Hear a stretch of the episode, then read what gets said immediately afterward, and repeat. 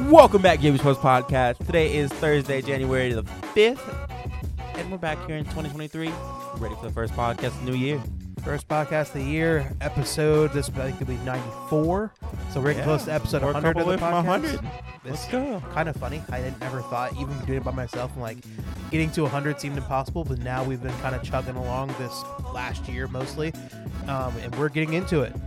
Betting is now a thing. For Any- you. Well, for me, I can't bet.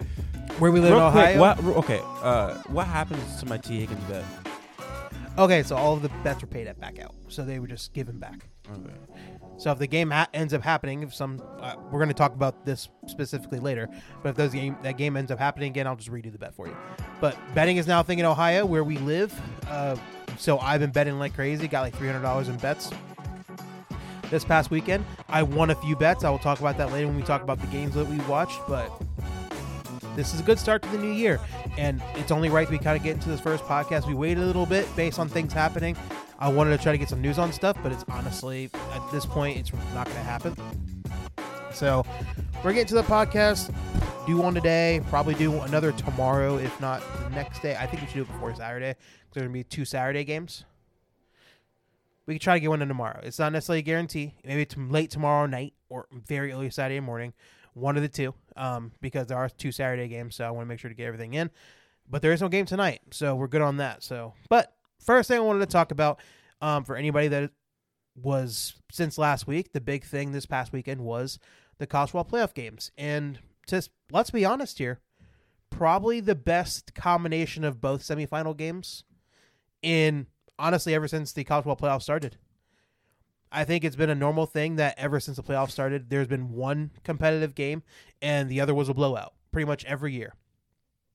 And up until this year, both games were very competitive and very um let's see, controversial depending on the game and depending on which side of the win or loss that you took. Um, we're going to start with the first game, though, how it happened on the day. So TCU playing Michigan, and this was in Arizona, playing at the uh, Fiesta Bowl. Um, TCU did end up winning this game 51 to 45. Um, Jace, yeah, I have to give credit to myself here because I kind of laid out the blueprint TCU had to do to win. And you're like, no, it's not going to happen, Joe. Why are we even talking about this? I'm like, I got to give TCU respect because they've pretty much proven us all wrong pretty much all year. And I said that if they were going to win, they had to jump out early and really uh, and just stay ahead the whole time. And that's what exactly what they did. It was funny because when I look at this game, Michigan TCU was the Michigan of that game. Michigan came in against Ohio State as the team that was undervalued or the one the team that was looked at as the lesser one against Ohio State and they came out and beat us, right? And then they Michigan comes into this game against TCU and Michigan is now the big boy, right? They are looked at as the team that should be favored. I think they had a 6 point favorite. They were a no, they're a 10 point favorite going into this game against TCU. And then TCU came in as the Michigan in this scenario and had a chip on their shoulder and then really came out and beat them, right? Heck, I think this game started off with 14 quick points for TCU to really get the game started. I think actually the first uh, first drive of the game, Michigan had pick six was thrown to TCU. Like TCU got the pick six, so like things went TCU's way early and often this game. Um, Michigan when they got the um the big play, they got a big running play at first, and then fumbled the football at the one yard They line. did. Oh my god, that was the funniest thing I've ever seen before. Because it at no point did it look like Michigan couldn't run the ball. It's just like TCU was dominating their passing attack. Right. TCU completely was killing them on the passing attack, and then TCU was running the ball pretty well as well as throwing it. Yeah. and it didn't. It looked like Michigan could still run, but me and you both know you can't run run yourself back into a game. Michigan was not running effe- as effectively as they normally would. You would think going into that game that Michigan would be able to outlast TCU and really bully them on both the offensive and defensive line and scrimmages. Um, but they weren't able to. TCU No. really came in with the toughness. TCU was Yeah. able to run the football. TCU, TCU was able to stop the run. And Michigan wasn't able to get a lot of pressure on Max Duggan no, in this game at all. So Max Duggan was sitting back there just able to kind of distribute, and they TC manufactured some big plays off of crossing routes, and honestly, they had speed that Michigan wasn't ready for. Um, they had some athletes I didn't expect them to have. and it was quite impressive because their game plan seemed pretty simple with the, what they were doing. They're doing a lot of slant routes and kind of just blazing by them. Big big throws out down the field. Yeah, it, it was it was very very basic. They didn't do anything too complicated, Right. and they kept it simple, which is a lot of what Michigan does. They keep it simple, but Michigan couldn't keep it simple, and You know what's funny? Michigan got cute. Like when they got their first red zone red zone uh yeah, trip. They tried to do they tried to do a trick play. Yeah. They tried to do some trick play it didn't work what it was, at they all. tried to do the Statue of Liberty. My bad, it was a Philly special. Philly special, exactly what they were trying to do. And didn't And it work. And didn't I was on a Nope. fourth down Yeah, and it was turnover on downs in the red zone. Like they had three red zone trips to start the game and they came out of it with three points. And they're like, I'm talking at the one yard line I know. type of red zone It, trips. it was Michigan looked like a shell of what it normally was, and I don't know why. I don't. they Michigan kinda- was the tight team. Yeah, it looked like they they changed up their entire game plan. They were Ohio State in this scenario, which is kind of funny because Ohio State go into the game against Michigan as the tight team, the team that was supposed to win, the team that had all the pressure on them. And Michigan came in as the team with the chip. And the next thing you know, they play against TCU. Michigan had all the pressure on them, and TCU has came in with house money. They have nothing to lose. If they lost, we are supposed to lose, right? But TCU came in with no fear, and they've been playing this whole season with no fear. And Michigan was the one playing it cute, not really doing what they're really good at. And TCU was playing with toughness. Like it's, and let's be honest, JJ McCarthy had an okay day, but throwing two pick sixes in this game does not help your does not help you at all. He threw I two know, pick sixes. But it didn't. I, that that was something I kind of I knew JJ McCarthy really wasn't that great of a passer, and I feel like with them not being able to run the ball as effectively, it showed how much of a like he was overthrowing dudes. Yeah. and he was underthrowing guys. But there was a like there was a tu- it was a touchdown, and he just soared it. And I also have to admit, there was one. There's a couple controversial plays in this game. One was for um, one of the times that Michigan got into the red zone. They threw like a 60 yard deep pass. Um, the wide receiver caught it, but lands right before the end zone, and then he ends up rolling into the end zone. Some people thought that was a touchdown. Some people not because you would say it wouldn't be a touchdown because in college the rule is if you're down, you go down. Like you don't you can't like go down and then get back up, which is what would have happened if he was going into the reds in the end zone. Um, but in this one they didn't call that. And at the end of the game, Michigan had a chance because obviously there's only a six point difference in the end of the game. Yeah, They were driving down the field, um, thinking they still had a shot. They threw a underneath underneath pass, and then um, a TCU defender came in, helmet down, pretty much game came with the crown of his helmet. You could have called it targeting. Um, Michigan fans obviously would have liked it to be called targeting. You get 15 yards, and you still have a chance at a, I think a 40 yard uh, throw down the field to try to get a touchdown to try to get the win or tie. So all that being the case, like there were some controversial things that happened, but to be honest with you, TCU played better that day. You can't even say Michigan played better than TCU. TCU came in with a good game plan, both offensively and defensively. Michigan didn't play as tough as they as they usually would have. Um, and Max Duggan, man, he just kind of he made some really great throws. He ran He- the football He effectively. He controlled the game, and he they paced the game very well. They didn't try to speed up. Uh, Quentin Johnston, uh, Johnston, uh, the wide receiver for TCU, uh, six receptions, 163 yards, and a touchdown. Like he ha- he's the one that got the um, underneath throw that he pretty much took to the house pretty much by himself. Um, so like they had speed that Michigan necessarily wasn't necessarily ready for.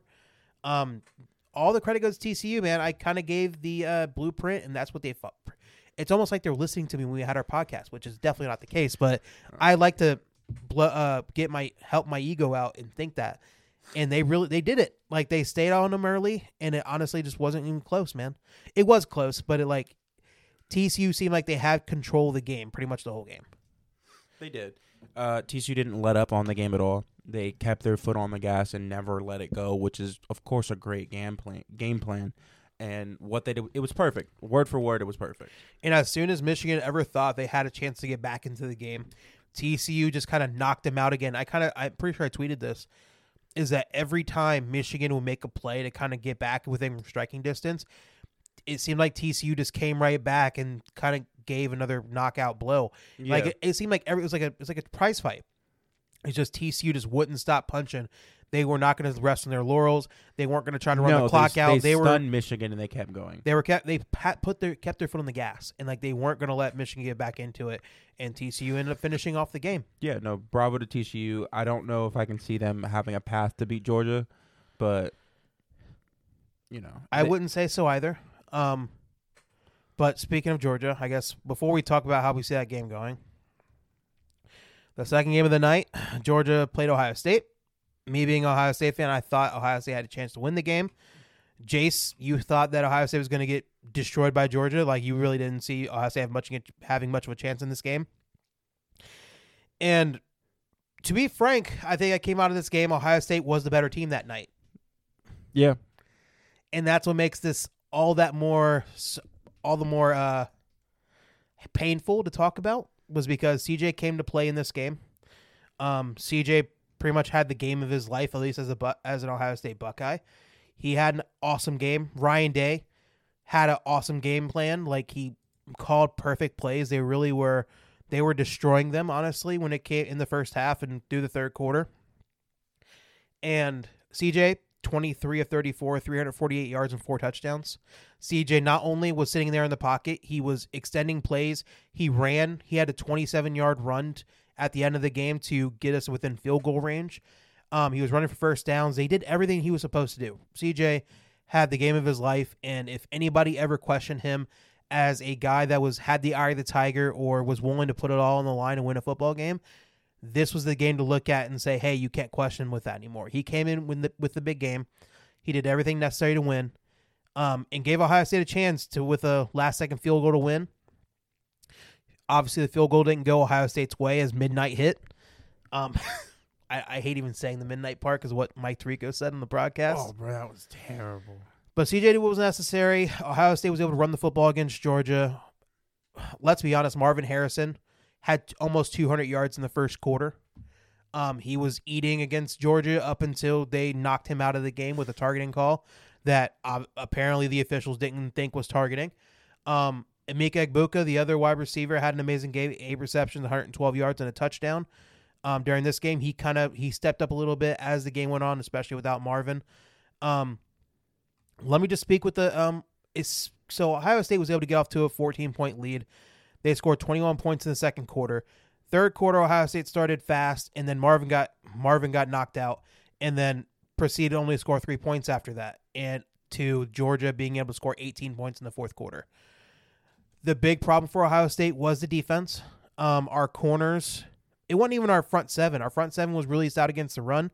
Georgia really wasn't able to run the football against us. No, it was it was your DBs. It was our DBs and our safeties. There was one 75 yard touchdown pass that Georgia was able to hit on us literally in 10 seconds for that for that drive was because our core uh, we had a a safety covering this guy and he fell and he tripped over his own feet and it allowed that wide receiver to get all the way down the field in one play for the touchdown. Like that was that was a big play. I think there was around 11 um, big chunk plays in this game um, that ohio state defense led up. And i'm not even going to say it was as bad as what michigan happened. I think ohio state defense played well in stretches. Like they kept georgia to 21 points in the no 23 points in the first half and then let up that 18 points in the fourth quarter and this also was in tandem with ohio state kind of cooling off because marvin wasn't in the game.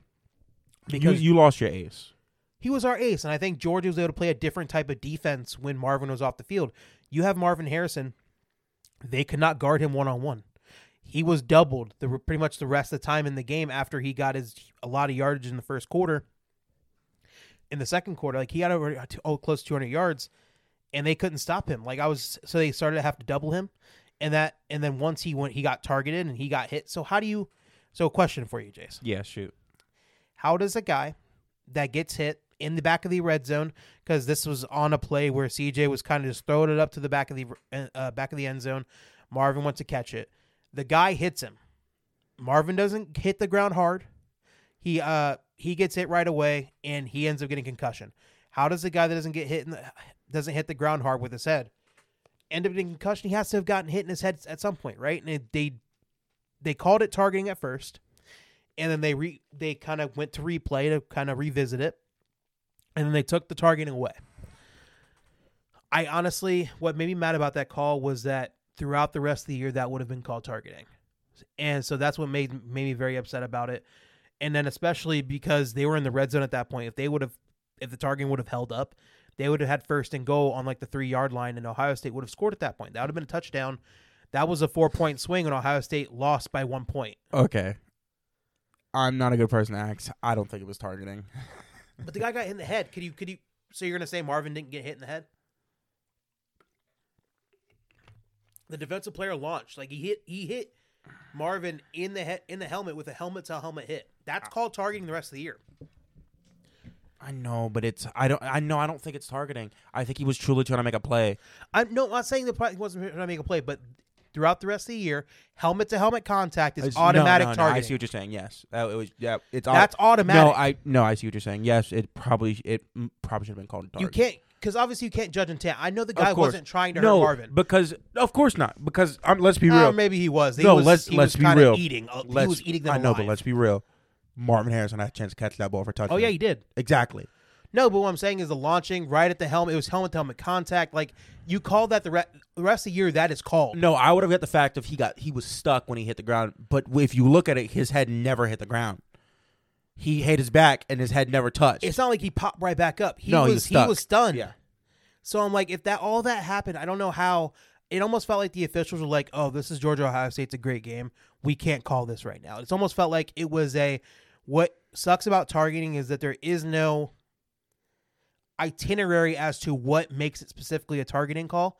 It is too subjective, which leads to some crews being able to do something like this and call it not targeting when it truly was. But if you had a totally, if it happened any other time of the year, it would have been called, and everybody would have been like, okay, that makes sense. And Marvin was taken out of the game, and what it, I had some hope because Marvin came out of the tent and he's like, "Where's my helmet?" You could literally read his ribs say, yeah, where's my Where's helmet? my helmet? And they wouldn't give it back to him because the Ohio State medical staff was obviously I'm happy that they made a good decision for him because he's going to have a long career after playing at Ohio State. He will be a first round draft pick, no questions asked. He's already the number 1 wide receiver in college football, no questions asked. So they kept the helmet out of his hands because they were trying to protect him. And I'm like that is very very good for him, but if he would have stayed on that field, Ohio State would have won the game and I have no doubt about that. Because at that point, Ohio State, if they'd have got that touchdown, that would have been an 18 point lead. No, yeah, I That no, I, I think if he stays in the game, you're winning. we're winning by a lot. Like the, the game wasn't close when Marvin was on the field. Like the game wasn't close. He goes off the field, Georgia has a chance, and that's that is the. I think this is the um the story for Ohio State the last ten years. Ever since the last national championship game, we've had multiple chances where we are a really good team when we get screwed over by the officials. The first game against Clemson, um, that was back in 2019 when we should have beat Clemson in that game. We would end up ended up playing against LSU, and we would have been a better game against LSU and Joe Burrow than Clemson ever was. We had a much no better defense. match for Joe Burrow. No, but we had a better defense. Like we had a much better defense than Clemson did going into that championship game, and we would have actually been a good chance because LSU destroyed Clemson in that game. Because he's Joe Shiesty. Oh yeah, for sure. But we would have been a better matchup. Like we had a really good defense that year. Hey, And then so that was a close that was a close time. And then get obviously against Bama the next year, we lost in 2020. We weren't even our defense wasn't even close to being the same. That was like after Jeff Okudah left and after we lost a couple corners and all that. So like we've and in this game really close. And then obviously to end the game, CJ gets us all the way down the field, runs for 27 yards to get us in field goal range, and the guy misses a 50 yarder. And this was like a really big thing in our house because we were watching it and Jace wanted to watch the ball drop. My our mom wanted to watch the ball drop, and I'm sitting here. I'm holding the I'm holding the the remote hostage, and I'm like, I have to watch this, guys. I'm sorry. I get why you're mad at me, but I have to watch this. just from the miss. And literally, as midnight hits, he's kicking the field goal, and he misses wide left. And you know what's funny? I watched a still of the difference because he literally just hit a um Noah Ruggles just hit a 48 yarder one or 48 yarder like in the last quarter or two, right? You know what the difference was? Hmm. On the one that he missed, like I'm talking like his foot placement for the his uh his place foot was a little bit too close to the ball, and that's what ended up making him shank it left. That was the difference. It wasn't how it came off the foot. It was straight up he stepped too close to the football, and so he had to shank it. And when I see something like that, I'm not, I'm not going to blame Noah Ruggles. It happens. Kickers, like, it's almost crazy that it comes down to kickers like that. But I'm not the one sitting here putting out death threats to him or not. I'm not one of those crazy white people that loves Ohio State so much you're willing to put death threats out on kids. But that's that's not where I'm coming from. but it happens, man. I'm like, and that's what makes it. That's what sucks is because CJ did enough. Ryan Day, as much flack as I gave him, as the Ohio State fan base gave him for not being for not being the normal Ryan Day we all got we all came to know or love against Michigan. He played tight against Michigan and didn't he didn't do what he usually does and he played and he he uh, righted those wrongs in the Georgia game. And we were the better team. And sometimes the better team doesn't win the game and that's just kind of how football goes. It's not a 7 game series. You have one shot at it. And if things don't bounce your way and things kind of go the other way, then uh, the team that is not as good can win. And it's our defense. I think our defense will be a lot better next year. Oh yeah. Our linebackers come in. We'll have some better corners next year. I, I do think we'll be better. We'll be back. And especially since they're going to make the, um, not next year, but the year after, they're going to make it a 12 team playoff. Oh yeah. You know, if they would have been a 12 team playoff, Ohio State would have never not been in the playoff. Like, that's how they're just making, they're giving us an even better chance with the 12 team playoff. So I have no doubt we'll be back. But the fact that we were so close, if we would have beat Georgia, we would have, we definitely would have went on to destroy TSC, TCU. bro, you telling me? I believe me. I know. I So, understand. like, honestly, the Ohio State Georgia game was for the national championship because Georgia's obviously winning that game by one point against us for Ohio State. They're going to go in and destroy TCU because that's how it is. And I think Ohio State would have done the exact same thing. We would have beaten TCU really bad. All that being the case, it just kind of shows how little things can become the difference between winning a national championship and kind of going home butthurt. But uh, what's uh, what make what makes it really suck for me is that CJ Stroud, as much as I love him, I think he might be my favorite Ohio State quarterback ever. Um, because I have really I've caped up with him over the last two years, and I think he's taken a lot of flack from crazy Ohio State fans that he isn't good enough. He's he never beat Michigan, but I'm like, he has the he has probably been the best the best pure quarterback, probably other than Justin Fields that I have seen in a Buckeye uniform. He has an amazing arm. He, he'll be a great pro. oh no, Justin Fields is something different. I know, but like, I don't. Th- I can. I can say truthfully that CJ Stroud is a better thrower of the football than. oh yeah, but I think Justin Fields better overall. I think Justin Fields will always be a better leader. I, I. That's the thing. I don't think I. I don't think anybody can question CJ Stroud's leadership after that game. I know, but it's can you do it again? Fields did it every game. Young did it every game. It's how it's how often you do it. If I don't see it every game, I don't know if you have it every game. All I know is in the biggest game, he he we needed his best. I know, but was that the it. biggest game? Was it? Yeah, I think the Michigan game was probably bigger. not than this. I think so. Because let's you beat that Michigan team, and then you're playing TCU. True, It changed the outlook of your season. I don't think I don't think CJ Stroud was the reason we lost that game. It was our defense. A lot like in this game, our defense was the reason we lost this game because we gave up too many big plays. Like that was the problem. But yet again, our defense played good enough to give us a shot to win. CJ played good enough to give us a shot to win. Ryan Day coached well enough to give us a shot to win the game, and our kicker missed it. And that's just kind of how it goes sometimes. Yeah, no, I understand. So next year we'll be going at it with a brand new quarterback. Um, we'll have all the same wide receivers. A wide receiver will be back. We do lose both of our tackles, which will be a problem. But if we can replace that, I do think we'll be back next year, and we'll be a team to beat. All right. Um, Georgia TCU. Georgia's going to win the game. I think they're a 13 point favorite. Um, I do think if I had to bet, which I probably will bet in this game, I will bet the spread, and I would give TCU the chance to um, be within that 13 point threshold, um, because that's a lot of points. It's a lot of points. TCU plays a lot of heart, so I do think TCU will keep that game close, but Georgia will win the game. And congrats to Stetson Bennett. He is a guy that was a walk on and has the crazy cool story. But Stetson Bennett's trash. but CJ Stroud outplayed him on the field, man. I was like CJ Stroud was the better quarterback, and that was the difference in that game. And that was crazy. Like see, like Stetson Bennett was not necessarily great in this game. no, he, he made some good throws. good. No, he was okay at best. I'm very, like he's not a good quarterback. So, I truly believe he's but not. Georgia will win the national championship again, two years in a row. And everybody would talk about how Kirby Smart's the next dynasty and all that, but I doubt that too. Saban's gonna have something to say about that. Ryan Day is gonna have something to say about that. But on to other things. First off, if you had to pick a quarterback right now for the NFL draft, if you were the number one overall team, who would you take? Bryce Young or I'm CJ? taking Bryce Young. I would take CJ. Um, I don't. I I, I Bryce Young's only downside is how small he is. I think CJ's a better arm. No, I don't. I do not disagree with that. But again, it's it comes down to who's gonna really, really be there to win me that game. And let's be real, when you're looking for a quarterback, that's what I want.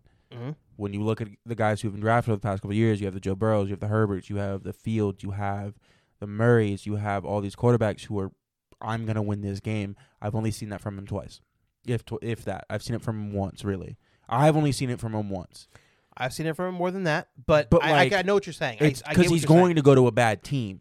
First overall picks the Texans. Real quick, Justin Fields is the only reason they have wins. He's the only reason they have the, the Who? Justin Fields is the only reason his team has wins. Oh, Bears. And Joe Burrow's the only te- reason, the only freaking reason hit, the Bengals have wins. Right. And it's Uh, add Chase to that I, but he's been gone half season. in a decent defense. and Higgins. But like it's just the idea of he needs to change the franchise. I don't know if he is changed the franchise. I don't know if Bryce Young's that either. Yes, but I've seen the I've seen the true determination and fight from him in many games where he is playing out of his mind every game. I've seen Field do that once. Truly play out of his I mind. mean, CJ. I don't care.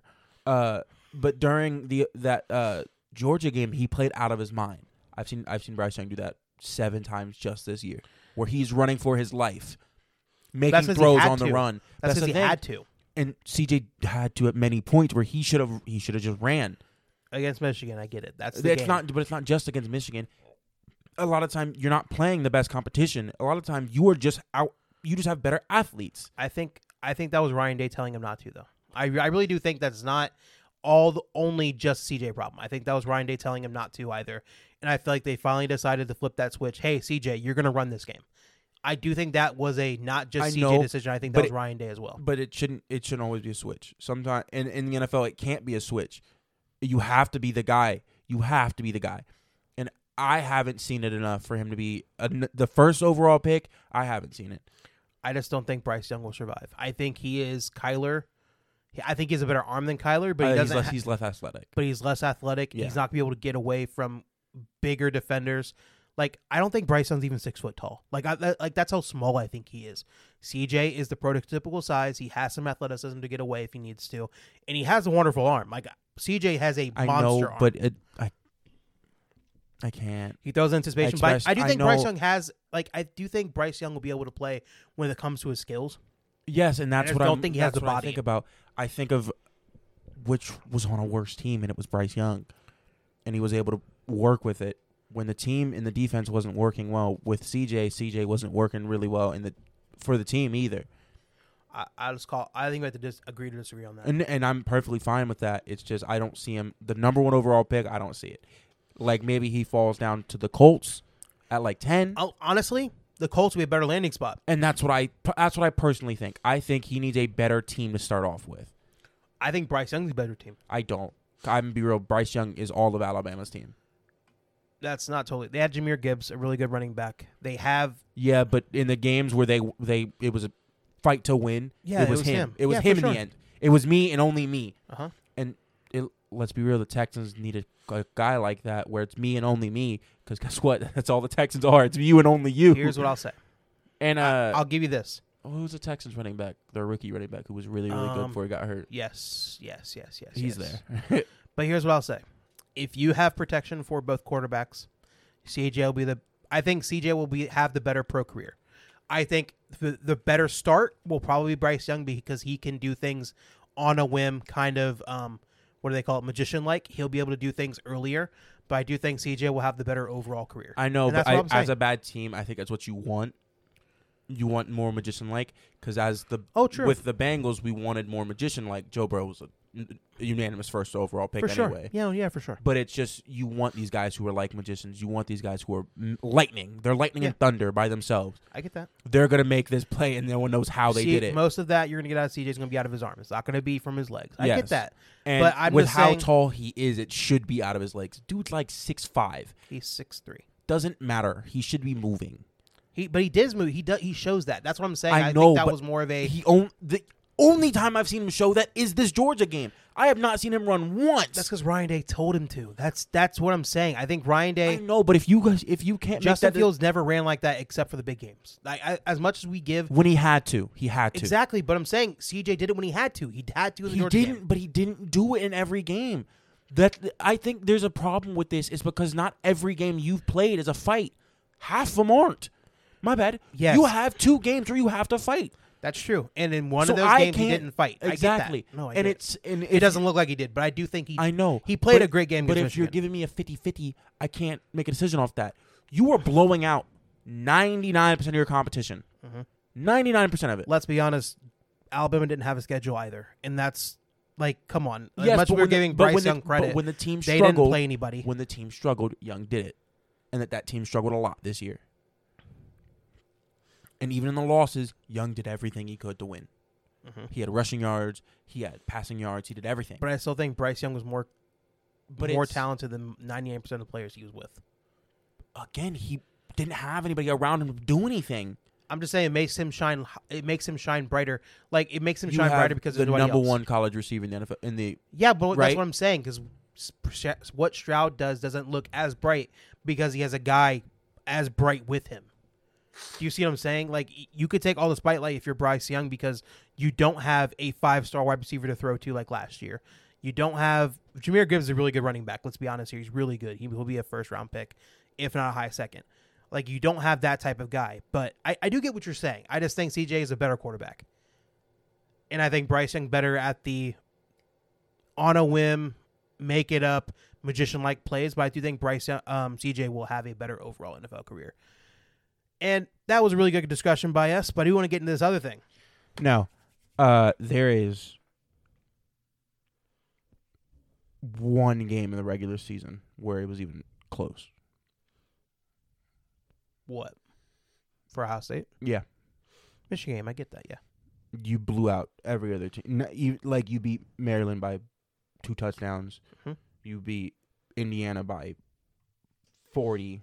I You get it. Northwestern by 14. Yep.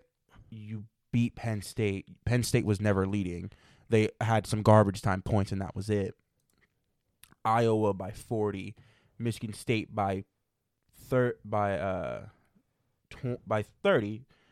Rutgers by 40. Wisconsin by 30. The only two close games against Michigan and Georgia. I get that. Yes, so I don't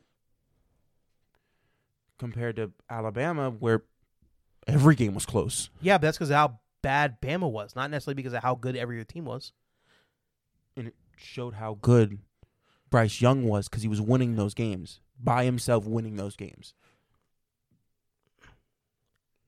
I never saw him struggle, and when there when push came to shove, he fell in one of those games. It's so it's CJ's fault. There's only two of those games, and one of those games he didn't necessarily shine that bright. No, it's not his fault. It's the fault you didn't play anybody. He never struggled. He never struggled. When it came for you to lead, you it, the time when it came for you to lead, you didn't. You could not win the game. Not Georgia, Michigan. You could not win that game. But that wasn't on him. That was on the defense not doing it. But he wasn't doing amazing either. Yes, he was. He had a good game, but Bryce Young legit put the team on his back. Okay, game against Michigan, thirty-one to forty-eight, three forty-nine, two touchdowns, two garbage time interception when he, we were down. But he had a great game. Alabama, they destroyed Utah State, barely beat Texas, where Bryce Young did everything he could to win that game. He did everything he could. No, I, I get what you're saying about Bryce Young. I but all I'm saying is but- CJ did not struggle in the Michigan game. He did not struggle. The When- defense I- struggled. but it doesn't matter when push comes to shove. You have to win that game as the quarterback. There's hundreds of teams with bad defenses that are still good because the offense is so overwhelming. we played against a Michigan team that's still a top 10 team. Uh, the, so that's what I'm telling you. We played against a great team. We had two games. We're playing against top That's 10 the thing. competition. You didn't play against a great team. Michigan's subpar. Michigan's not that good. Michigan's not that they're a good. top 10 team. You're telling me they're not a top 10 team? Michigan is the is the lower part of the top ten. They're not that good. TCU is good, but They're not that good. Look, I, I think that's I think that may be an overreaction now. I, I, I hate I'm I hate to be the one to give Michigan credit, but they they are a good team, and I think CJ had a great game against them. It just wasn't enough when our defense was playing crappy, and that's what. I'm, okay, I want to get out of this conversation. I want to talk about Mr. Jim Harbaugh, but I let's just agree to disagree. I like, Okay. but you're not disagreeing that CJ will probably have a better career than Bryce. I can't. I cannot say if he's gonna have a better career. I don't know, based off the skills of a quarterback. I, I, you, but you do agree with me. He is Bryce Young is Kyler without the athleticism. bro. In a better I arm. do not know. You don't watch as much college football as me. No, it's just quarterbacks can bloom at any time. Like Bro- Brock Purdy was the last pick in the in the NFL draft, and he's doing fine. Like I don't know, he is not necessarily the quarterback when you use in this situation. but he's doing fine. So I don't know. Geno Smith legit does nothing for his entire career, then it's good, at, and then is good at all of a sudden. I don't know. I don't know. We have Super Bowl winners who won the Super Bowl at thirty five. Okay. So it, it like and they're Hall of Famers now. Like I don't know, man.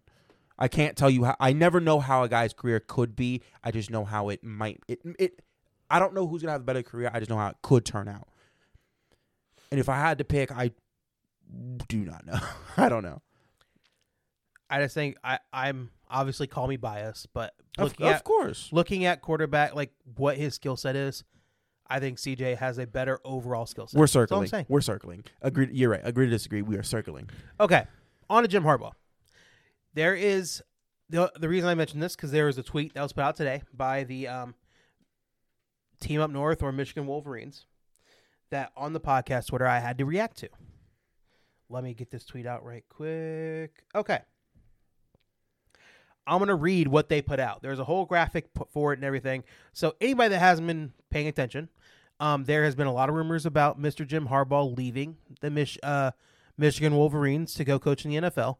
Um, there was some whispers about Carolina, um, him talking to the Carolina owner, and then also him kind of being linked to the Denver job. Um, two teams that don't have a coach right now. So that those are the murmurs that are going around in the circles for college football slash pro football. And this is the graphic that came out today. This is a statement from Mr. Harbaugh. I am aware of the rumors and speculation over the past few days. College and NFL teams have great interest in all our personnel, from players to coaches to staff, and I truly believe that uh, that is a testament to the strength of our University of Michigan football program. Um, as I stated, as I stated in December, while no one knows what the future holds, I expect that I will be enthusiastically coaching Michigan in 2023. I have spoken with President Santa Ono. Oh, that's weird.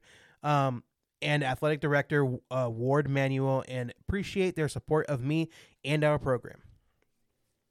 Our mission as our mission as Wolverines continues, and we are preparing for the 2023 season with great passion and, and enthusiasm. As our legendary coach Bo Schembechler said, "Those who stay will be champions." Okay, Jace, if there throughout that whole thing, was there a specific word that might have caught your interest throughout this whole little thing?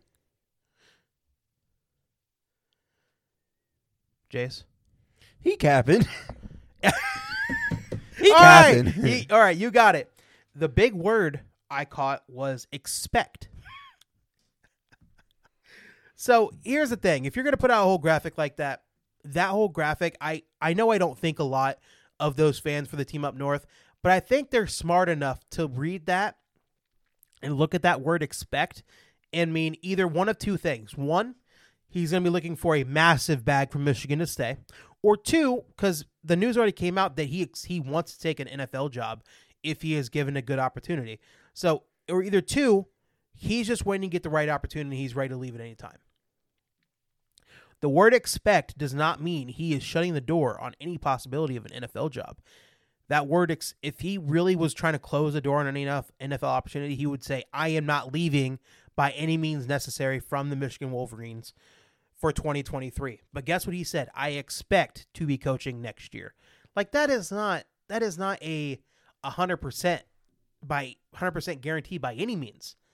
Like I just even when he has everything, I do think if he was being totally honest, if he wasn't going to win a championship this year, I don't know how he is going to do anything. Do you know where his recruiting class was this year? 19th. That's For lower as- than us. For as great as Michigan was, they had the 19th ranked recruiting class this year. And I get it. They do have a top, I think they have a top five uh, portal class. So they are getting guys that way. But as much success as they're having, they're not recruiting. And I don't, if you're Jim Harbaugh and you had the team win this year, they eh, were overwhelmingly more talented than TCU. And if they didn't win this year, I don't know how they can say we're going to be able to be back next year. Like I just don't get it. And I'm I so if he decided this year was the year to leave to go to the NFL, because let's be honest, he's always wanted to go back. I don't think anybody could blame him. So for him to put out this graphic and say I expect, I just think that's very it's capping, like you said. And I just think it's kind of disingenuous because I'm just there like, just don't say anything. And then if you decide not to leave, then be then make a graphic then saying I am not leaving, or be totally honest and say, hey, I'm going to look at every opportunity. But that's not what he's saying. He's just saying I don't expect. Like he's he's straddling the fence and putting out a graphic as if he's saying something profound. But everybody knows he's just looking for the right opportunity and for somebody to say yes to him. Because if somebody says yes, he's going to go. And that's all I have to say about that. And I when I saw that tweet, I'll put out I'll say what I said. Does the program believe that a fan base can't read and not be able to notice the word expect in the statement? I I don't think too highly of them, but uh, but I think they'll get the message that Harbaugh isn't closing the door on any on leaving at all.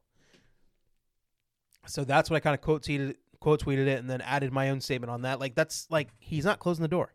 And I just think Harbaugh, as great as he is, as great as football coach as he is, because I, I knew I, I know I call him an idiot, but there is one thing that has stayed the same. He kind of lacks some self awareness when it comes to situations like this, and I think that rings very true in this in this statement that he put out today. So, kind of had to talk about that because that's one of the reasons why I hate Harbaugh so much.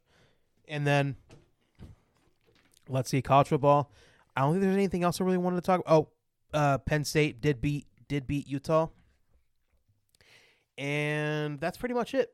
I don't think I have. There's anything else. There's going to be a lot of stuff coming out, transfer portal and all that. There's going to be a second signing day coming up here in the next month or so. So, um, other than the championship game, which we talked about, we both think Georgia's going to win. There's pretty much going to be a nice little off season, and we'll both be waiting to kind of get our opportunities again in August to have our teams be be zero and zero and think we our teams can win the national championship or something. No. not not an. Sorry, I can't speak for you, um, but I speak for myself. I, as much as I'm down in the dumps now, we'll have a new quarterback next year, and we'll have new players. And he'll be white. He will be white. Um, All right. Uh, I'll have crazy expectations next year because I'm a crazy Ohio State Are you ready for the next topic? Um, yeah, I'm pretty, I think we're on to NFL stuff, right? Oh yeah. Okay, cool. So I'm gonna talk a bit about the Bills Cincinnati game. That's like the last game. We don't want to talk about the other games first. No, talk about this that? one's more important. All right, go ahead. So You- this you- game you was postponed because of Damar Hamlin. He was uh, doing a routine tackle on Tee Higgins, and he got hit. He stood up and then fell back down. So Damar Hamlin suffered cardiac arrest. And so what happened is when he went to tackle Tee, he was caught in between beats and just went into cardiac arrest. This is a freak football accident. They say it's one, one in a million that it happens. Yes, it is like it like you There's like 30 cases a year. like you could not do this again. Um, and as of recently, Tee Higgins has fallen in a lot of scrutiny. And as I was sitting here, I was scrolling through Twitter, and this news feed pop- popped up. Damar Hamlin's family calls for criticism of Tee Higgins to stop. Uh, I don't know why he's being criticized. He I. wasn't. He was the ball carrier, not the defensive player. I really hope Damar, Damar Hamlin's okay. Uh, this game is probably not going to be played for a while, and it's unfortunate, but Probably you won't be played at all. Yes, honestly. and I don't disagree with the decision. I do want to see it played, but if you're not in the state to play, I understand. You're they, no one ever wants to see a player go down like that. An injury is different, but that was a man's life. This hurt, happened early in the first quarter. There was a whole controversy on whether they were trying to go try to play or not. yeah, It ultimately turned out they didn't play. They're probably not going to play this game. Um, it's probably going to be declared a no contest. And honestly, That's I think timeline wise, there's really is no other opportunity for them to play this game. But I, I hope he can be okay. They did say last night that he was able to. He woke up Yes. and he was able to write, so he was able. He had some motor functions, but he's not able to talk as of yet. So he is making um some strides, and he's getting a little better, little by little. Um, so it's good that he's awake. Obviously, because the other opportunity is that the other chance was that he's dead on the field. So, I like I was trying to say earlier is that this may have been this could have happened anywhere. It could have happened in the football game. yes. It could have happened at home with him by himself. Like it almost was better that it happened in a game where there's a bunch of medical staff ready to go, where he can instantly get get CPR and be have medical professionals right there ready for him. Because if it would have happened at home when he was at home showering or something like that, it could have been a lot worse of an outcome. So if there isn't anything positive to look at, maybe it was positive that it happened when it did, was because, yeah, my, obviously nobody would like for it to happen amongst you know seventy thousand in a stadium and then millions watching on TV, but at the end of the day, he had the med- He ended up getting the medical professionals he needed for him to get out of this thing and maybe have a chance at having a life after football after this. So with him being where he was when it happened is probably the best thing for him. Uh, it is. It has been a rough one for uh the Bills and Hamlin. It has just been. It's been a lot, and I don't understand why. One, how this was such a mixed bag of of what was happening on like Skip Bayless, not Skip. Uh, Let's skip. was it Skip? Yeah, we'll skip. Uh, terrible. What he said. First thing he said was about the game and how Yes. like he was having the thought that everybody else will end up having, which I that's, I I don't think it's necessarily what he said. Is when he said it. No, it's ha- it's how he said it, and he didn't feel bad for it because if this dude would have died, then what? Right. Uh, but I'm just I, I'm at a loss because Tee Higgins is coming under fire, and I don't understand why. Like I said the I said- reason that like Hamlin's friend had to make a statement to tell people to stop, like word for word, uh, it was an interview. Uh, his friend Jordon Rooney, he was on the sideline, uh, with Hamlin's f- family. They were frustrated. They were, uh, they were mad. They were frustrated. If you think you're supporting Damar by bashing Tee, you're not supporting Damar. They don't agree with what with anything that's being said. It was a freak football accident that could have happened with anyone at any time. Uh, Tee Higgins has reached out to check if he's okay.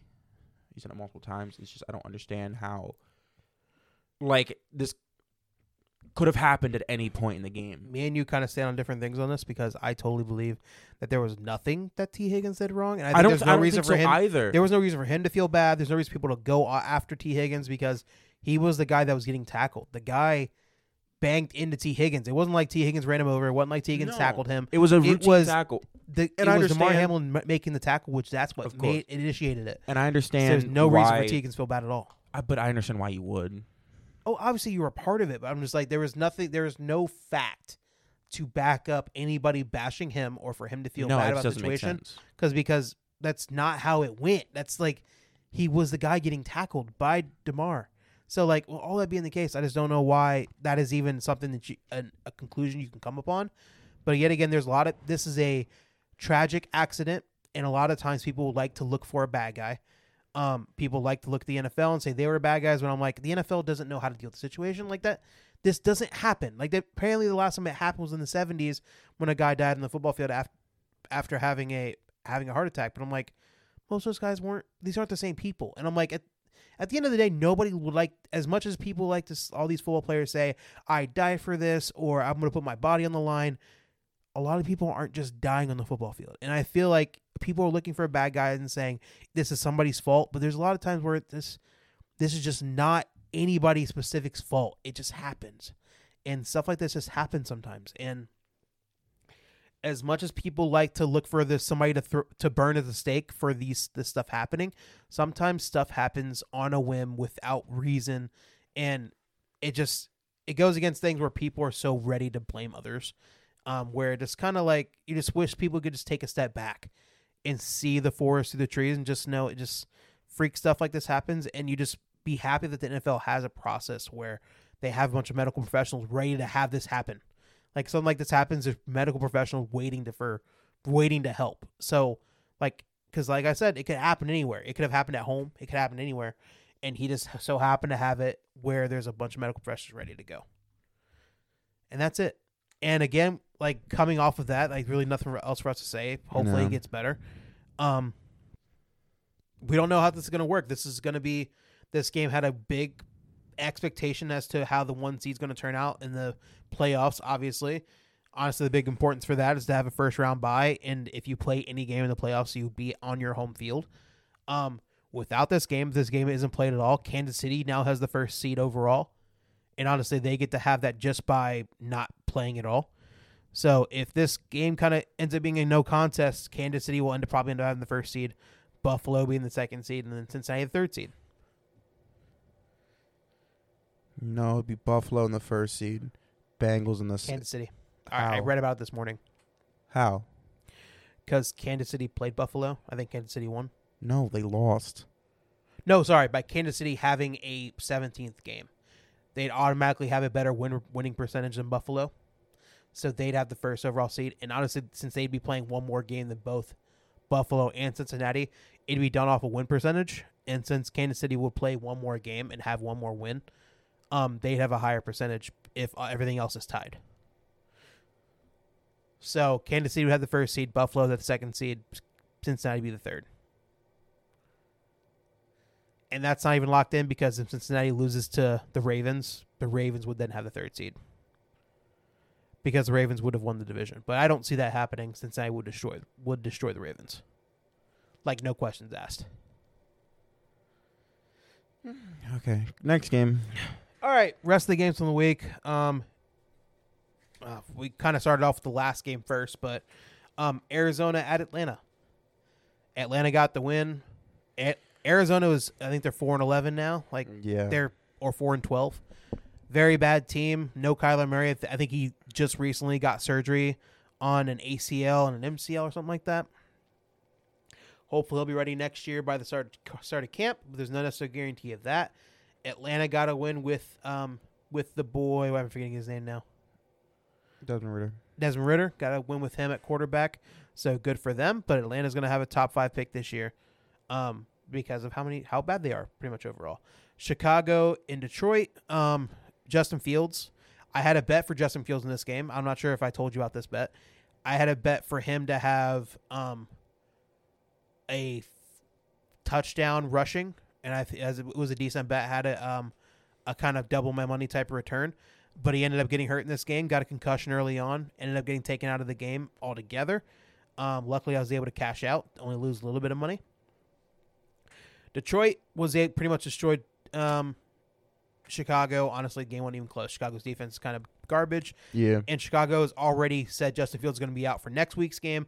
I just think they're trying to angle for the top pick overall because I think if they lose this game, they'll at least have the second pick overall in the draft. And without him, if somehow Justin Fields gets a long term injury in this game, he wouldn't be ready until October. So I just feel like they said, hey, let's just keep you out of this game, um, have you ready to go for the offseason, and then have you ready to go at the start of this next season. So um, Detroit got a good win for this game. I think Detroit still has a shot at the playoffs if they can beat the Packers this week. And I think the Seahawks have to lose too, but they um the Lions that's still not have a shot. impossible. That's not impossible. Yeah, but I think the way the Packers won last week was uh, a lot of credit to them because the Packers been looking better as of late. Uh, but Detroit still has a shot. They have to beat the Packers in Lambeau, which is going to be a very hard task. Um, Kansas City beat Denver. Denver was able to keep it close in this game, but Kansas City managed to get their stuff together and like ended up coming out with the win. So good for them. Um, Miami played New England. Um, New England won this game. Miami is still going to be without Tua, and I think uh, Miami had. Why am I forgetting his name now? Jacoby Brissett. Was it Brissett? Yeah, it was Brissett. Yeah. Um, Brissett did play in this game, but he man- managed to broke break a, his thumb on his throwing hand, and still, as of right now, he cannot um, grip a football. So that is most likely he is not going to be able to play in this upcoming game either next week. So great news for the Steelers, but I'll talk about that here in a minute. Um, but yep, uh, Miami's looking like you know at one point Miami was eight and three, and now they have a chance to miss the playoffs altogether if they lose this upcoming week. So kind of crazy how that goes. And Tua is in his third concussion this season. I think there is going to be some hard conversations about whether Tua can keep playing this game long term. Three concussions in one year is kind of insane. Um, maybe just kind of more predisposed to getting these things as of right now. No, but that's that's a lot. A lot of concussions in one season. Usually it's like one, two tops. But the fact that he has three that kno- knocks him out of the game, and he's gonna he's not able to play this week. Um, big problem going into next year. Kind of something to keep your eyes out for. But Bridgewater, broken thumb, won't be able to play. They'll have Skylar Thompson going into next game. We said Brissett. Yep, we had that wrong. We've been switching those two, but it's Teddy Bridgewater. yeah, I was kind of sitting here thinking, I was like, I don't think Brissett's on that team. Brissett is On on. Cleveland. He's on Cleveland. My bad. That is right. yeah, sir. it was Bridgewater. We meant Bridgewater. Sorry. That is our bad, guys. Definitely our bad. But Bridgewater broke his thumb. He's not going to be able to play this game. It'll be Skylar Thompson. So, all that being the case, kind of helps Steelers out. I'll talk about that here in a minute. Um, next game, um, Indianapolis and the New York Giants. Giants destroyed the Colts in this game. Honestly, the game wasn't even close whatsoever. Um, I think they won the game 38 to 10. Yeah. Giants take care of business. They're going to have the wild card. Um, they got into uh, the playoffs first time in six years. Good for them. I Very think. good for them. I think Daniel Jones has pretty much forced them that they're going to have to pay him. Yeah, it's the fact of how much. Because they can't pay him too much because then they can't get any other talent around him. Uh-huh.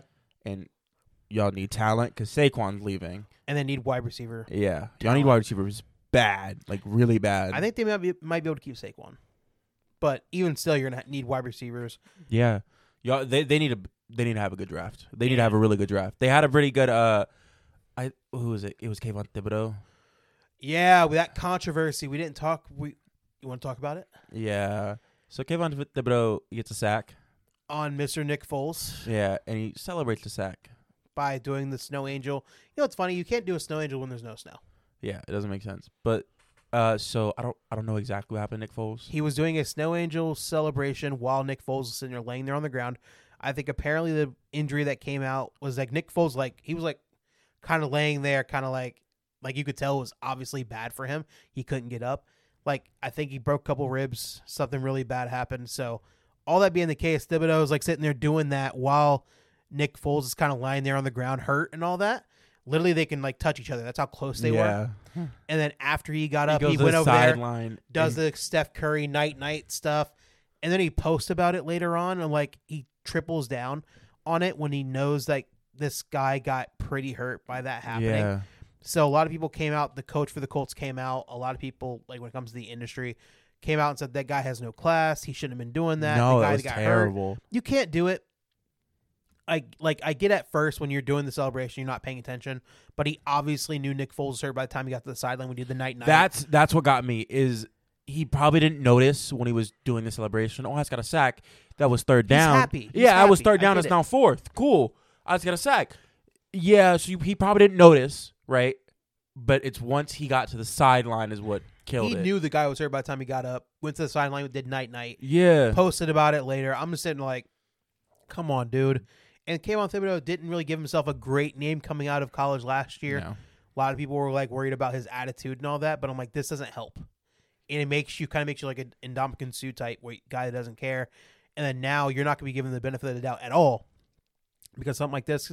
Nick Foles is a very liked guy throughout the league. So all that being the case, you're not really helping out your case whatsoever in this scenario. But and then when talked about it later, he was like really didn't take any responsibility. He didn't really apologize at all. So like he definitely has some explaining to do.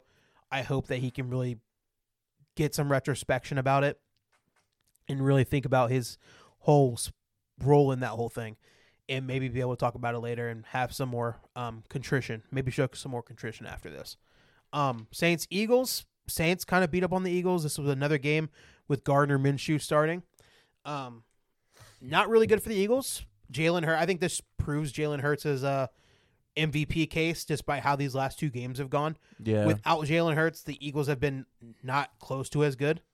Um, Saints played really well defensively. Got Gardner Minshew to throw a pick in the la- um, last seconds to win the game. I just think the Saints did a lot to win this. Like they're not gonna be in the playoffs or anything, but they're, that defense for the Saints has always been good, and it's good for me to win. Um, the Red Rifle not very good, but Oh no, they're searching for a quarterback. yeah, I don't know who, but they're searching for one. they're gonna be searching for a quarterback. Um, Uh, but they need it. They need it bad because I do. think a quarterback really does fit that uh, uh, offense. And Michael Thomas maybe playing would be nice. that would be nice too. He's not. Olave playing would also help their yeah, help but Ola-. Olave's a tiny injury. His is different. right for sure he'll be back. Thomas There's no is question. never playing. He has been back for a bit. This whole year has pretty much been a wash, but hopefully he'll be back next year ready to go. Yeah, this Eagles year, will the year have- before the year before that. Damn, when's the last time he played a football game? This is all because he overdid himself pl- trying to play for Drew Brees. They made him over Four years ago. two. I don't remember when Drew Brees Calm down. retired, Calm down. but still, Two years ago, he overextended his own injury, and then kind of he. Sometimes when you mess up an injury, you make it worse by trying to play on it rather than trying to get healthy. And he o- try, overplayed on it, and it made it worse for the long term. But in other news, Jalen will be back next game for the Eagles, where the Eagles will be playing this last game against the Giants. Eagles win the game against the Giants next week. They'll have the number one overall seed in the bye. So I do think the Eagles will be playing out all their players and just try to get the win against the Giants. I, there's a ten, chance the Giants may rest all their players because the Giants have nothing to gain from this game next week. They're No. locked into their spot in the playoffs. So I think they might rest their players while the Eagles will start all theirs and then try to get the win for uh, the playoff starts. Um, Panthers, Buccaneers. Buccaneers win their division at eight and eight. They Wow. won their division. With one game left, they won. And honestly, this game was kind of close. They only won. They won the game thir- thirty to twenty four. Real It quick, took- that's more impressive than doing that and what the Eagles are doing. That's more impressive to me. What's more impressive? At eight and eight, y'all made the playoffs in one year division. Oh yeah, for sure. That, that's that's a testament to how bad their division is. Yeah, yeah. Carolina's been good as of late, but they were terrible uh, early in the season. yeah, but good for Carolina's relative. Right. Carolina's good as everybody else is bad. like, like let's be real. Carolina's been a tough has been a tough out. Like they're trying. Not every game. Atlanta has been Not terrible. Atlanta's pretty much been terrible I all know, year. but Atlanta's been consistent all year. Consistently bad. I know, but the Panthers don't know if they want to win a game or not. That is true. The Panthers don't know if they They'll have games where they destroy them and they'll Yeah. run the football down their Uh-huh. throats, and they'll have games where they look absolutely awful. and they're somehow still holding DJ Moore hostage. Yeah. They don't throw him the ball, but they want to pay him like he's a top, like he's a number one receiver. Which, let's be real, he is. He's really good He is. He just. when they throw him the football. It's just no one there can throw more than twenty yards. Yeah. Um, but the Buccaneers, it took Tom Brady f- to have a 34 45, 432 yards and three touchdowns. He had like a really vintage performance from Tom Brady. I don't think everybody's taking this as Tom Brady is getting into his bag. He's going to be really dangerous coming into the playoffs. He played the Panthers. You guys, shut up. It's the Panthers. Shut up. That's what I was trying to say. I hate it. Everybody's like, everybody's looking for Tom Brady to be like, he's gonna be that guy. Everybody should be scared Could y'all of just, him. could y'all meet ride somebody else, please? I'm like, come on. I don't care. They're gonna play the Cowboys first game of the playoffs, and the Cowboys are gonna run it down their throats. And you know what's funny is that I say that, and the Cowboys can easily The Cowboys can mess that up. No, I'm not gonna cap with you. They the could bag. mess that up. they could fumble the bag. But guess who they'd be playing afterwards? Hmm. They'd be playing the Eagles. So Eagles matter. will destroy. They would eviscerate the Tampa Bay Buccaneers. I I get it. Cool. The Cowboys. so it are- doesn't matter either way. the Cowboys and Dak are bad enough to fumble the bag. Okay, maybe they can get a win against the Cowboys. I still would pick the Cowboys in that situation, but oh, oh, yeah, I'm picking the Cowboys. But I can see the Cowboys fumbling the bag. The Eagles would destroy the Buccaneers. No questions asked. Nobody is scared of Tom Brady no more. He doesn't have he doesn't have that aura that oh we're scared of Tom Brady. That's not the case. He's forty five. He's forty five. He's a 45 year old man that throws ducks half the time. He has one great game, and everybody's all over him, all in his schlong. He's great. He's the GOAT. But he's 45 years old playing with 20 something year olds. I'm tired of it. He's off the cliff. He's cliff diving. He's throwing, he's the parachute. He's flying. He's trying to find his family, but they're not really going to find him. Next game. Next. Game. Sorry. I got really game. mad about that. I don't care. Next game. Browns Commanders. Browns won 24 to 10. You know what's funny? They started once in this game thinking they were to give him a spark. The- They still had a chance. The Washington still had a chance at a playoff spot. And they throw Wentz in there, and he throws a pick First possession. Why did I say he was going to do that on podcast? I was like, he's going to throw a pick first possession. They better take him out. Wentz is so awful. I don't know how they. I, I said this last week. Wentz and Spark should never be in the same set in the same breath, because Wentz is awful, awful, awful, awful, awful, awful. Unless it's Wentz Spark to fire. Burn down the place. Bro, he is a walking dumpster fire. I don't know what y'all. He, uh, Taylor Heinicke was fine. He, I get it. He was making mistakes. He'll make some mistakes sometimes, but the team plays better around But he him. don't throw picks first possession. Yeah, And Scary Terry is open about how he don't like Wentz. he's open about it. And Scary Terry don't dislike nobody. exactly. but he dislike Wentz. Hates him. Like he does not like him. How do you have the one dude on your team who really does stick to himself? He he is the most he's the famous he's the most famous unfamous dude I know. And Exactly. Don't he don't say nothing until y'all want to talk about Wentz. And he in in an interview, I do not like him. Eviscerates it. Like, he, Like- Heinicke is his guy. It, they they they click. You're trying to make your number one happy.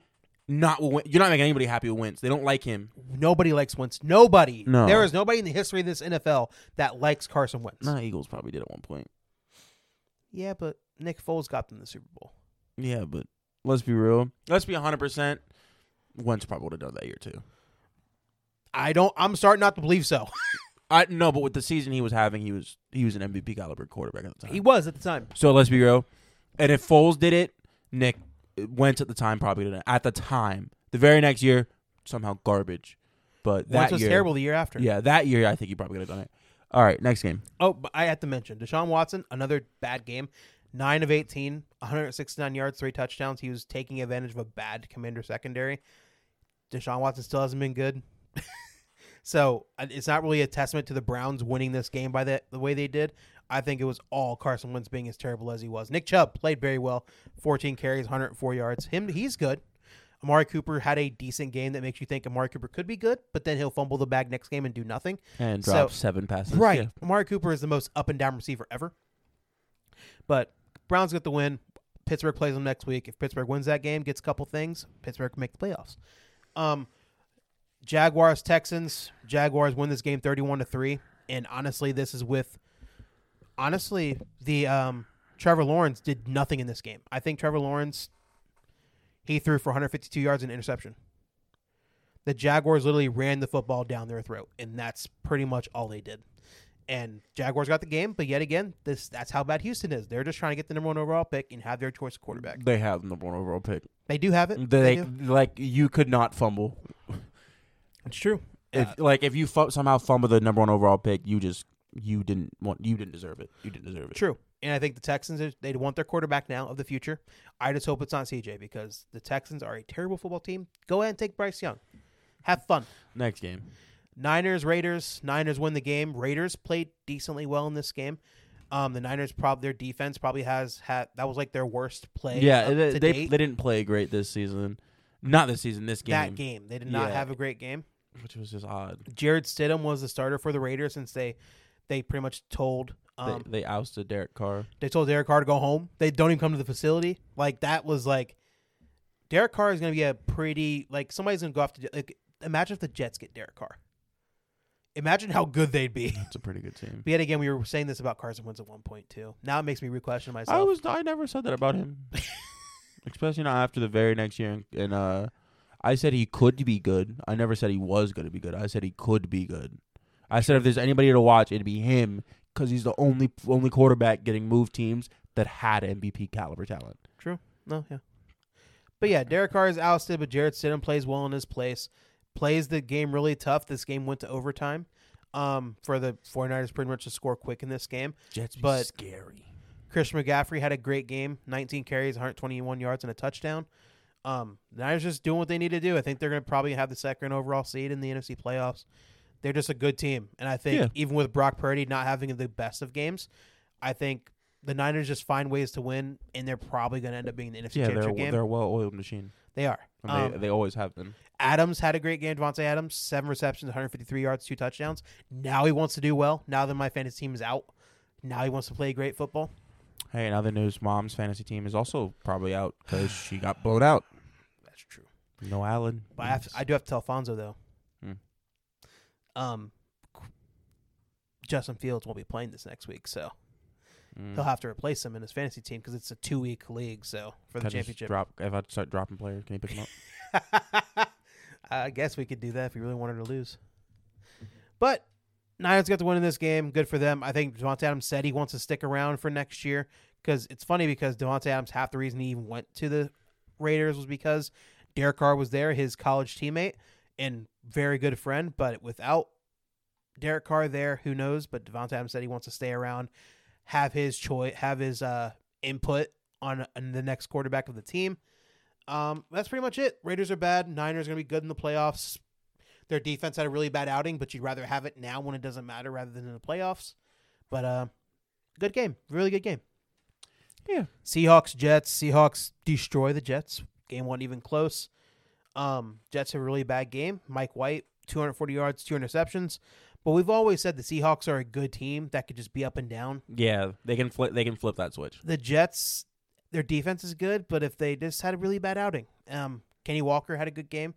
They were run the football very well. The Seahawks were, so it definitely doesn't help the Jets. But now, guess what? I have to rely on the Jets this week to make the playoffs. So, not really great for me as a Steelers fan. But um, let's go Jets. Go. Let's go Mike White.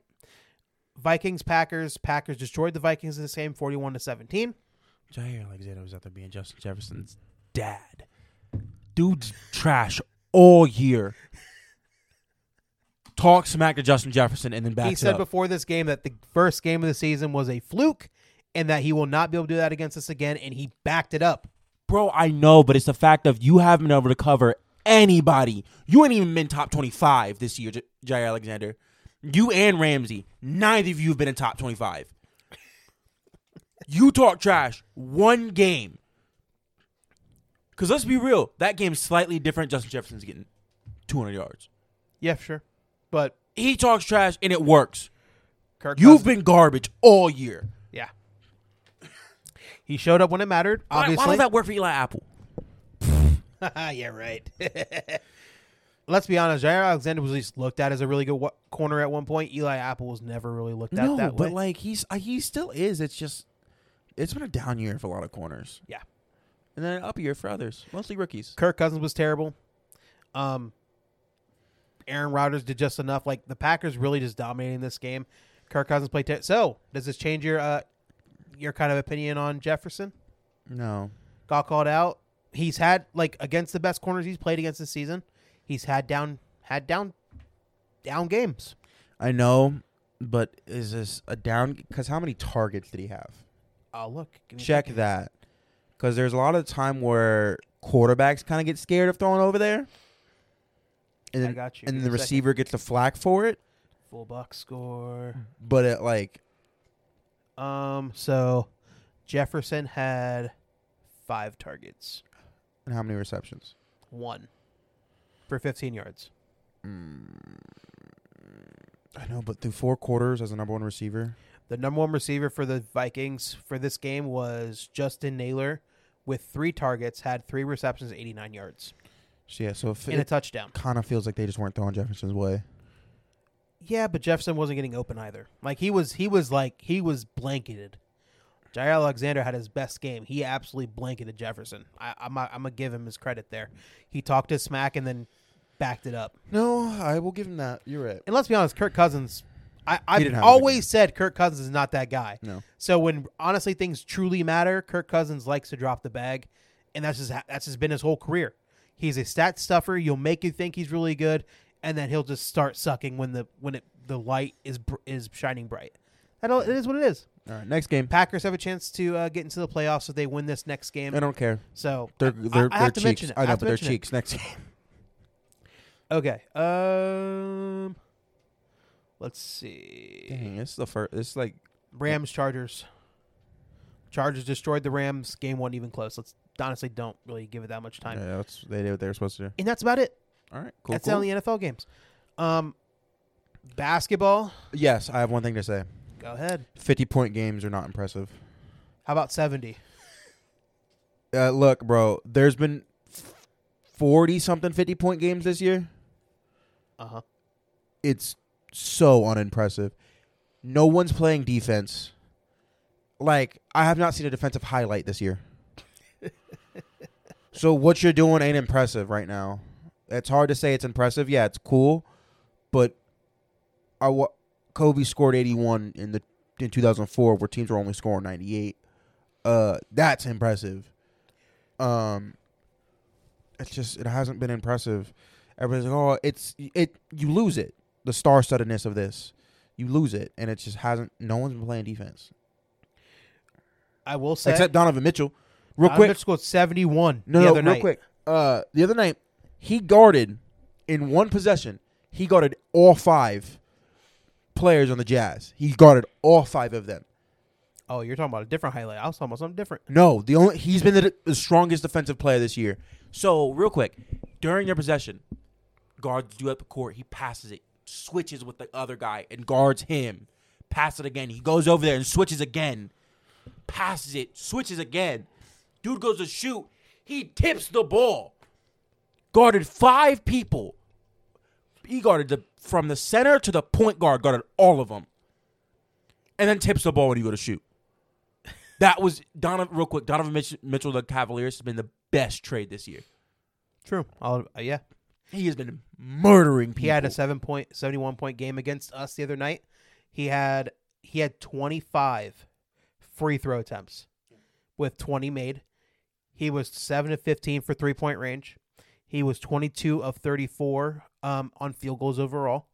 He had absolutely amazing game against us in overtime. They won one forty five to one thirty four. Um, the you know what's funny? The Celtics got blown out by the Oklahoma City Thunder. The Thunder Without scored Shai. hundred Without without Shai, Alex, Shai Gilgis Alexander You're just telling me Josh Giddey was cooking y'all. cooking, cooking. Y'all them. supposed to be the best duo in the NBA, and y'all got cooked. cooked without him. I was just like, they scored 150 on you. Like Shai is the catalyst for that team, and y'all got cooked. 150. Quick mention of the Nets, 12 game winning streak. Got to bring up the Bulls again. The Bulls ended that in winning streak last night. Good for the Bulls. Start with the Bulls. well, the thing is, the Bulls don't haven't been playing that well. But then against good teams, they'll have good outings.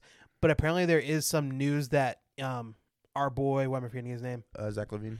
Yeah, he's been like, I think he wants out. I think he's done. I don't think I care. They're saying he might want to go to L.A. I'm like, if we if we send him to L.A., we better get all the picks. We better be, get every pick possible. Yeah, don't y'all don't y'all send AD back to us. I don't want that. I don't want that. I want picks. I just want picks. I don't want AD. I, I don't want whatever trash the LA Lakers I know, have. I know, but we can't draft. Yeah, but if it's a top five pick, we'll get lucky at some point. But we just haven't gotten top five picks. That's where we've gone wrong. We've been bad. We just, we just haven't got the a top five pick. We've always been outside of it. And the top five picks is where pretty much the gold pretty much happens to be. Because anything after the top five, it takes you a little bit of effort. You have to pick a good kind of fitting player. Even though Patrick Williams has played really well for us. I'm like, he's gotten really good. Three and D guy. Really, he's really done well for us. But like honestly, we need to get a top five pick, and if we trade him away, which is pretty much saying our season is over, we need we need to get all the picks possible, and we need to just pretty much get a superstar because we really don't have one on our team as of right now. So that's in other news. Uh, top five picks aren't always like Are you looking at top five picks now in the draft? I know, but like, see, you think of late picks: Manu Ginobili, Jokic, Gasol. No, that's what I'm taking. That's what it takes effort. I'm like, I guess I get that, but I'm talking about the top five picks in draft history. Is you're getting a lot better picks. You're like you're gonna have a lot better, higher chance of getting a a very good player. Mm-hmm. Last year, Paolo Banchero, really good player, right? Chet Holmgren, okay, that one's a little. They took the really tall white dude, but that's Oklahoma City Thunder. That's how they draft. Jabari Smith, great player. Keegan Murray has played very well. Jaden Ivey for the Pistons played very well. That's the top five picks. Um, what year do you want to go to? I'm going to name the top five picks of a certain year, and you are just going to tell me if you know who they are. Cool. Cool. Okay. All right. Number one overall was Can you give me a year at least? No, this just was a good draft. Okay. My bad. Through and through, from one to ten, this is just a good draft. This was Luka's. Oh yeah, that was a really good draft. Ayton was one. Luka was two. Jackson, Jaren Jackson Jr. was three. Uh, Trae Young was four. Collin Sexton was five. This that's just a good draft. That doesn't count. This is a good one. All right, let's take the 2021 draft. Cade Cunningham was a, was one. Jalen Green, Evan Mobley, Scottie Barnes, Jalen Suggs. Okay, That's fine. top five. Uh, Good draft. fine. 2017. Okay. Let me, Markelle Fultz, number one overall pick. Yeah, the Sixers did it though. Lonzo Ball was number was number two overall pick. He wasn't a bad like he was not he's not a bust. Jayson. Tatum was three. Oh, but I'm saying it's a top five pick. Okay. Jonathan Isaac was f- was sixth. De'Aaron Fox was five. Okay, but I'm saying You know who came who was drafted at thirteen? Donovan Mitchell. The you know who was drafted at fourteen? Bam Adebayo. uh, what all I was saying is that you know who was drafted twenty second? Jarrett Allen. I no, but what I'm saying is that you're gonna have if you're gonna be if you're a team that is not good at drafting, getting a top five pick gets you a lot better chance of getting a superstar like player. That's all I'm saying. I'm not saying you can't find them later on in the draft, but we're both saying the Bulls can't draft. so being outside the top five means it's going to take you more effort to find a good player, and the Bulls aren't good at that. Which is why if they get a top five pick, they'll have a better chance to get an actual superstar because they like they're going to have to be dumb luck getting in getting one because they're they're just not good at drafting. Okay, I can't I can't say they're not good because they've got some good players, but not amazing players. Whatever you say, bro. All right, you got anything else? Um, let me just check the news right quick just to make sure there's nothing else I missed. Um, honestly, got nothing else Cool. because we're gonna be doing another podcast next couple days anyway, so I'm gonna try to leave this pretty short. Anybody listening, thank you very much for listening to us. We're, we're gonna be on episode 94, getting close to episode 100. Um, anybody that's been on this journey with us for a little bit now, I appreciate you very much. Um, with that, I'm going to tell you make sure you follow our podcast, subscribe to the podcast, rate the podcast five stars, share the podcast with your friends. If you do all that, thank you very much. Um, we appreciate you, and hopefully, we'll be doing this for, many years to come. Um, obviously, we need to get more people to listen to make sure that this can become a good thing for us. So, if you can share it, really appreciate it. Tell your friends, enemies, all that. Um, go ahead and follow us on Twitter at JB Sports Pod, at Javante Boozer, at Jace Boozer One. Um, make sure you follow us on Twitter as well to kind of get talk good good conversation on Twitter. I try to be on there as much as possible. So that's pretty much it, and I'll let Jace kind of finish this out. This has been the JB Sports Podcast. Thank you guys for listening today. You guys have a nice day. Bye, y'all.